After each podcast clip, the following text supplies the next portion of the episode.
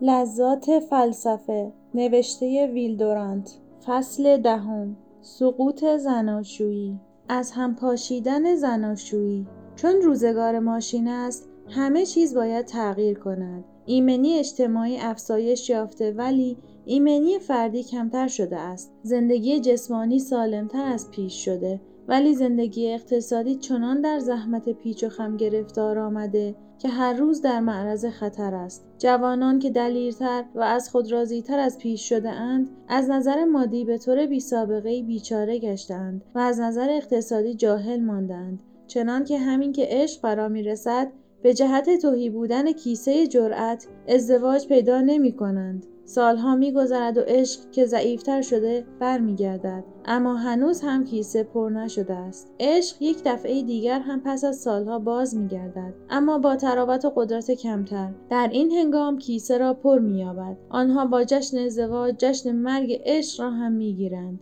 دختر شهری که از انتظار زیاد خسته شده است و به طور بیمانندی رشید و رسیده شده چیز شکننده خطرناکی میگردد. اضطراری ترسناک او را فرا گرفته است. هر کس می‌خواهد به هر وسیله‌ای که باشد از مهمانی و هدایا و خودنمایی های چاپلوسانه جنسی به جز حلقه ازدواج توجه او را جلب کند. آزادی رفتار او گاهی نتیجه آزادی اقتصادی اوست. زیرا چون دیگر سربار مرد نیست ممکن است میل مرد را به ازدواج با خود که در فنون عشقبازی مانند او چیره دست است سست کند. زنی که می‌تواند آیدات خوبی داشته باشد خواستار احتمالیش را دچار تردید می کند. حقوق ناچیز مرد چطور می‌تواند هر دو را در سطح کنونی نگاه دارد سرانجام زن مردی را پیدا می کند که دستش را برای ازدواج به سوی او دراز می کند آنها ازدواج می کنند اما نه در کلیسا زیرا زیرا عقل دنیایی دارند و اعتقادی به دین ندارند و قوانین اخلاقی که بیشتر بر پایه دین و مذهب است بر دل آنها قدرت و تسلی ندارد. آنها در یکی از تالارهای شهرداری که بوی سیاست می‌دهد با سخنان وردامیز یکی از اعضای شهرداری ازدواج می‌کنند. دیگر مانند روزگار گذشته پیمان و عهد وفاداری و اخلاص در میان نیست بلکه نوعی قرارداد تجارتی است که با سررسیدن مدت هر دو از قید آن آزاد می‌شوند.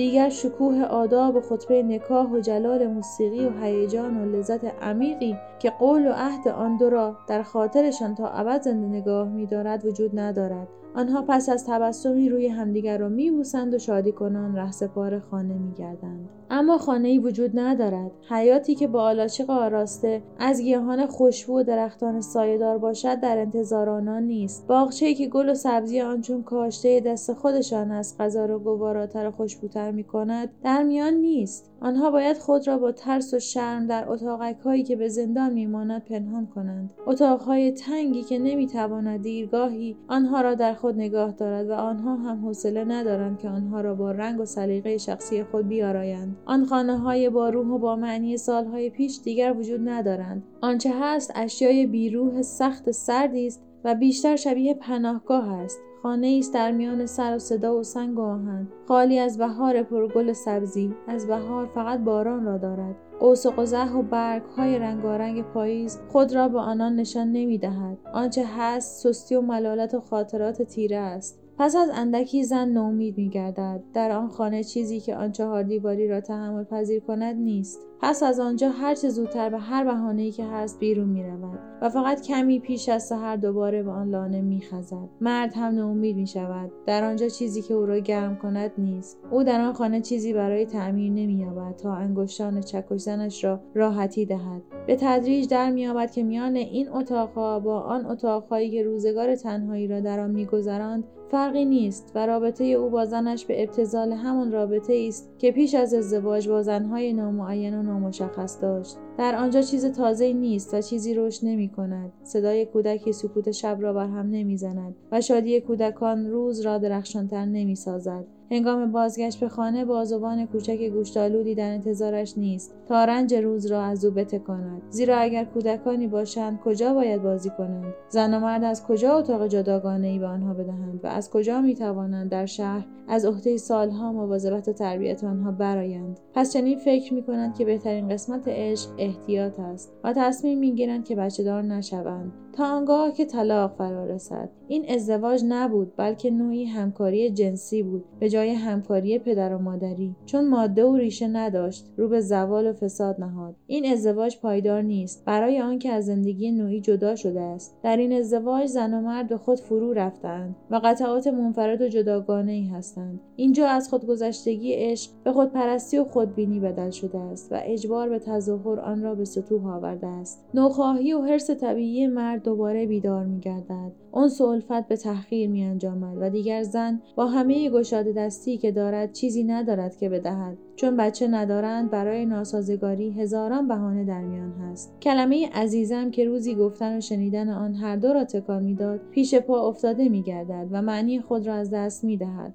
زن از آن مهر روزهای نخستین که ناپدید شده است مینالد و دیگر در خانه به بدن و لباس و رفتار و گفتار خود که وقتی مرد را به سوی او میکشاند و او را در نظر مرد درخشانتر و عالیتر از خودش جلوه می‌داد توجهی نمی کند. اگر از نظر جنسی ناسازگاری در میان باشد مانعی عبور ناپذیر میگردد. زیرا آنها ازدواج را فقط پیوند خاص جنسی می‌دانند. اگر فقیر باشند مرد از بار خرج مینالد و زن شیفته پرنسا ویلز میگردد. اگر غنی باشند میان عشق و ازدواج اشتراکی ادعایی و طمع و ترس فردی نزاع در می‌گیرد.